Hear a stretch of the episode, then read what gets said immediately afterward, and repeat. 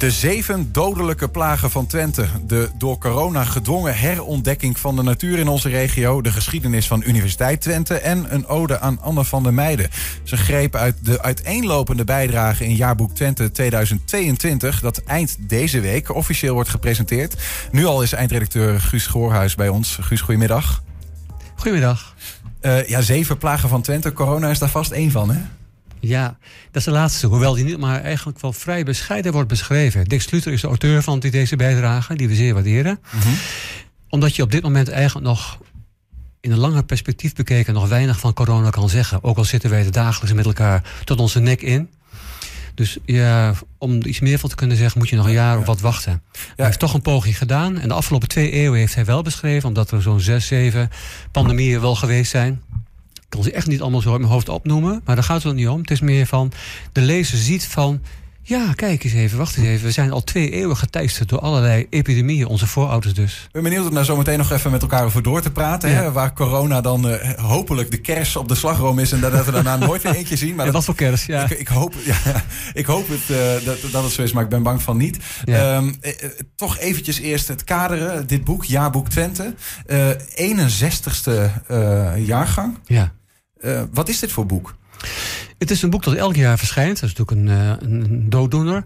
Maar het leuke is van het jaarboek Twente, vond ik zelf toen ik met dit clubje mocht komen van cultuur, politiek, economie, vroeger en nu, alles door elkaar. Het zit eigenlijk een, een, een mengelmoes van alles en nog wat wat Twente bezig hield en bezig houdt. En dat heb je dan met een team van zes mensen. Wij zijn in onze redactie met zes mensen mhm. uit heel Twente. Dan gaan we lekker uh, steggelen met elkaar over wat moet dit jaar of volgend jaar inkomen. Welke auteurs benaderen we. Of auteurs die ons benaderen van wie kan er wel, wie kan er niet inkomen. Om op die manier een uh, heel veelkleurig uh, mozaïekje te krijgen van het Twente. Ja, ja. Wanneer was de eerste uh, editie, weet je dat? Ik dacht uh, 1962 of zoiets, 61, 62. Ja, Precies, gewoon 61 jaargangen achter elkaar. Ja, dat heeft geen echt achter elkaar, nee, nee. Hoe lang ben je zelf betrokken? Jaar of acht, denk ik, acht, negen, zoiets. Ik weet niet precies. Is dat dan de, deze jaren ook um, ja, mooier of minder mooi. Corona is natuurlijk wel een hele aparte tijd. Het brengt allerlei aparte verhalen met zich Ja, dat is inderdaad. We hebben één bijdrage, dat vond ik zelf heel erg leuk. We hebben een gemiddeld Twents gezin, dit uit Losser, hebben we gevraagd van, uh, dus een, twee ouders met kinderen die studeren en thuis wonen. Van, gaan jullie eens van de afgelopen jaren de belemmeringen die je had, of misschien ook de kansen die je kreeg, gaan die eens beschrijven. Nou, die mensen waren helemaal niet gewend om samen een artikel te schrijven. Dus wat ik veroorzaakt had met mijn vraag was eigenlijk ja, een soort pandemie thuis. Je gaat met ouders en kinderen met elkaar in discussie. En ik heb er een paar keer getuige van geweest. Geweldig om te zien, om mee te maken. En die hebben dus hun, uh, van hun gevieren, die, die, die ervaringen... Ja op papier gezet. Is dat dan nog verrassend? Want uiteindelijk hebben we natuurlijk in de coronatijd heel veel over gesproken met elkaar. En ja, je hebt uh, veel al verslagen op het journaal ja, gezien en zo. Of was er nog iets waarvan je dacht... Ik, nee, denk, nou, ik, ik, denk ook, dat wisten we van tevoren wel... dat mensen het kunnen herkennen. En dat is ook het doel geweest. Dat je het kunt herkennen... Maar aan de hand van hele concrete mensen met naam en toenaam. Dat je weet van, oh, had het mij ook kunnen Of misschien heb, is het ons ook overkomen. Dat je bijvoorbeeld niet meer op een uh, uitvaart van een bekende kunt komen zoals je gewend was. Noem maar iets. Of dat de kinderen de hobby's aan de kant moeten doen. Ze hebben heel, helemaal geen contact door die lockdowns van vorig mhm. jaar. En dat is een hele, toch wel een hele leuke ervaring. En ik vond het hier het leuke van. Je legt het in een jaarboek vast. En stel je over tien jaar zo'n jaarboek raadpleegt, zie je dus heet van de naald die ervaringen. Ja. En tien jaar later kijk je er met een iets ander perspectief tegenaan. Ja, en dat is het, weet je, het, het jaarboek Twente gevoel. Het is een archief van Twente door de jaren heen. Dat is inderdaad, zo kun je dat wel zien. Wat, wat, is je favoriet, even los van, van ziektes of corona of wat ook? Er staat veel meer in dat, uh, in dat boek. Ja, ik vond toerisme ook heel erg leuk. Ja, Jan John van Zuidam een geograaf die heeft een geschiedenis van toerisme in Overijssel en ook in Twente beschreven. En hij begint eigenlijk met die mooie uitstapjes van die heren van de elite van de 17e eeuw. Dan ga je naar de 18e en 19e eeuw, de romantiek. Iedereen raakt onder de indruk van die zogenaamd simpele plattelandsbevolking. Hè. De, en zo naar de 20e kan ook steeds meer natuurlijk, qua reizen en zo. Ja, ja, je ziet dan ook het wegennet zich vooral aanpassen. En het leuke van rond 1900, zeg maar, dan zie je in Twente, ook in Oost-Twente met name, de toename van hotels en pensions, omdat de mensen de natuur willen zien. Ze hebben de mogelijkheden om naar Twente te komen. Er zijn een paar mensen, waaronder meester Bernink van het uh, Museum Natura Dorchet in Denenkamp, het mhm. oudste regionale museum van Nederland. Die dus eigenlijk door persoonlijke contacten, ook met intellectuelen in Amsterdam en Rotterdam, leiden mensen naar Denenkamp, naar Oost-Twente, ook in Oldenzaal wisten te krijgen. En die het elkaar verder zeiden. En zo zie je een stroom toeristen eigenlijk op gang komen van, de, van de burgerij. En later zie je dat verder democratiseren. Hele interessante ontwikkeling vind ik dat. En het lijkt ook nu alsof er, uh, door corona zijn natuurlijk veel meer mensen. Ik, onlangs nog dit weekend hoorde ik van heel dichtbij mensen die verhuizen, toch meer richting de regio, uh, die ik goed ken. Uh, die in, nu in het westen van het land wonen, die zeggen: ja, ik kan eigenlijk wel gewoon uh, thuiswerken. Dus ja. steeds meer mensen hier naartoe ja. komen. Dat zie je ook met toerisme. Steeds meer mensen Twente weten te vinden. Ja, dat is inderdaad ook een neveneffect van die corona geweest. Dat je echt. Um, we hebben er een hele leuke bijdrage over. Dat heeft hele mooie kanten. Wij met ons allen ontdekken opeens onze omgeving, kan je wel zeggen. Iedereen, heel veel mensen die thuiswerken. Die moeten er even uit. Dat zie je letterlijk en figuurlijk om de hoek gebeuren. Uh, een fotootje van, geloof ik. Uh, dat, dat mensen in het. Uh, dat is de coverfoto van dat artikel, geloof ik. Over mensen die, die het Lutterzand ja. bezoeken. Misschien dat we die ervoor kunnen krijgen. Hebben we een ja, beetje een beeld. Dat noem je wel een topper, Lutterzand. Eigenlijk al als. Um, nu zie je dat het echt heel leuk en ontspannen, onschuldig eruit ziet. Maar als je dus in een mooi weekendje komt, dan is het echt. Uh, dan zie je meer, zand, meer mensen dan zand eigenlijk. Meer mensen dan water. Dat is ongelooflijk. Ja, ja, Foto en, van Carlotte Ellen, goed om te ja, zeggen. Ellen, ja. Daar, daar genieten we altijd van. Maar hij kan ons altijd van hele mooie foto's van zien. Uh, echte vakman. Dat waarderen we bijzonder, ja. Maar naast deze, want dit is echt een, uh, een zomerplek die mensen dan mogelijk wel hebben herontdekt. Ja. hey, wacht eens even. We hebben echt een soort van uh, woestijn uh, in onze eigen Twente. In ieder geval een plek met bergachtig heuvellandschap, ja. leuke ja. Lutterzand. Maar we hebben ook mooie plassen en daar werd ook gebruik van gemaakt. Ook nog dit jaar, hè, waar dit, toen de vrieskou inzette, zeg maar. Ja, dat zijn de bergvennen tegen de Duitse grens aan bij Denenkamp. De grens Rammelbeek richting Noordhoorn. Ja, dat was inderdaad super genieten natuurlijk. Als je bedenkt, hè, althans als je van kou houdt en van ijs houdt. We hebben een fantastische winter achter de rug. En ook daar zag je dit, dit gezin.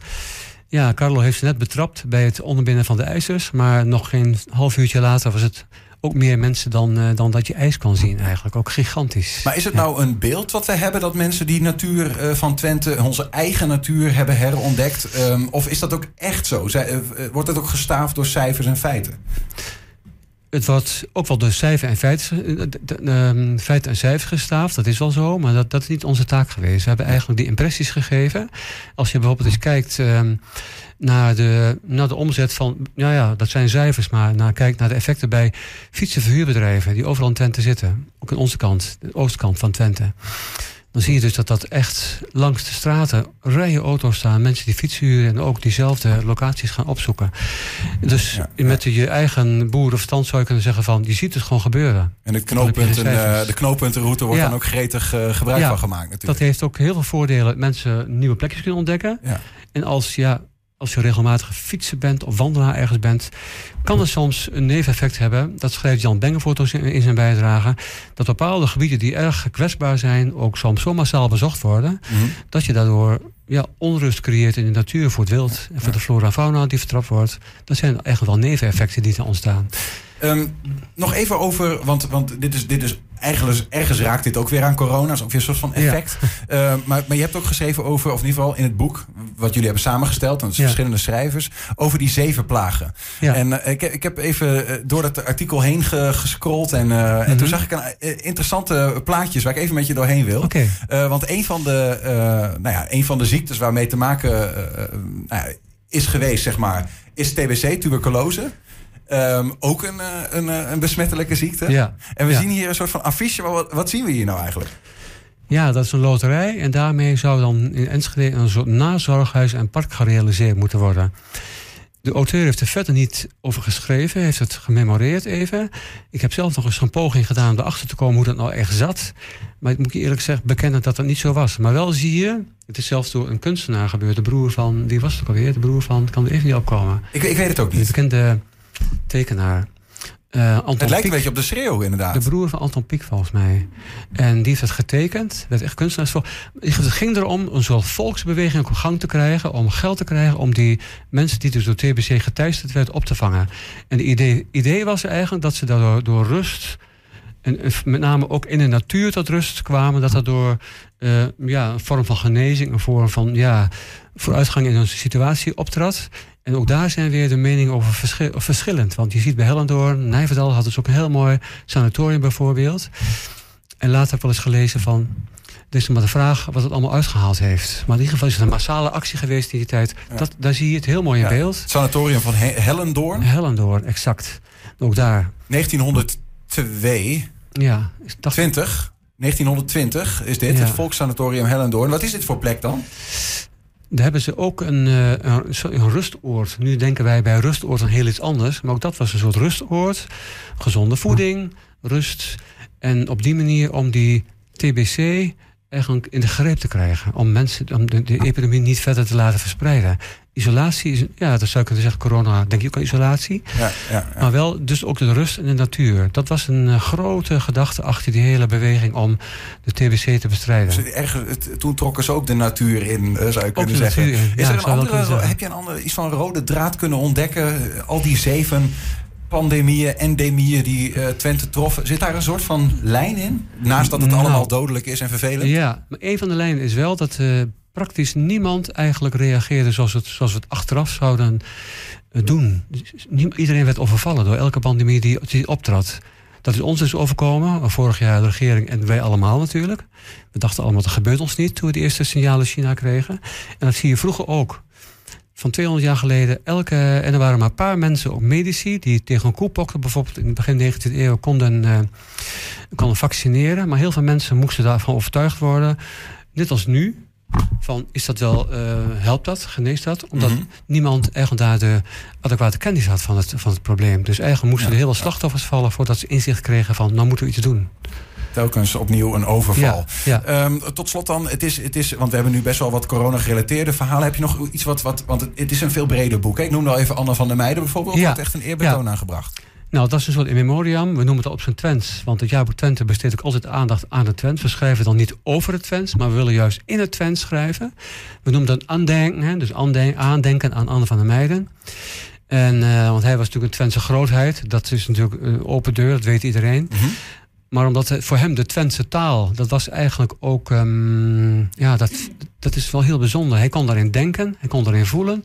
En hij zei ook altijd van alles wat je denkt en voelt, kan ook in het Twents. Dat was voor hem naturel.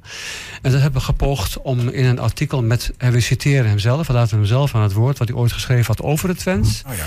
En op die manier proberen we toch een soort klein, klein papieren monumentje op te zetten voor deze grote man.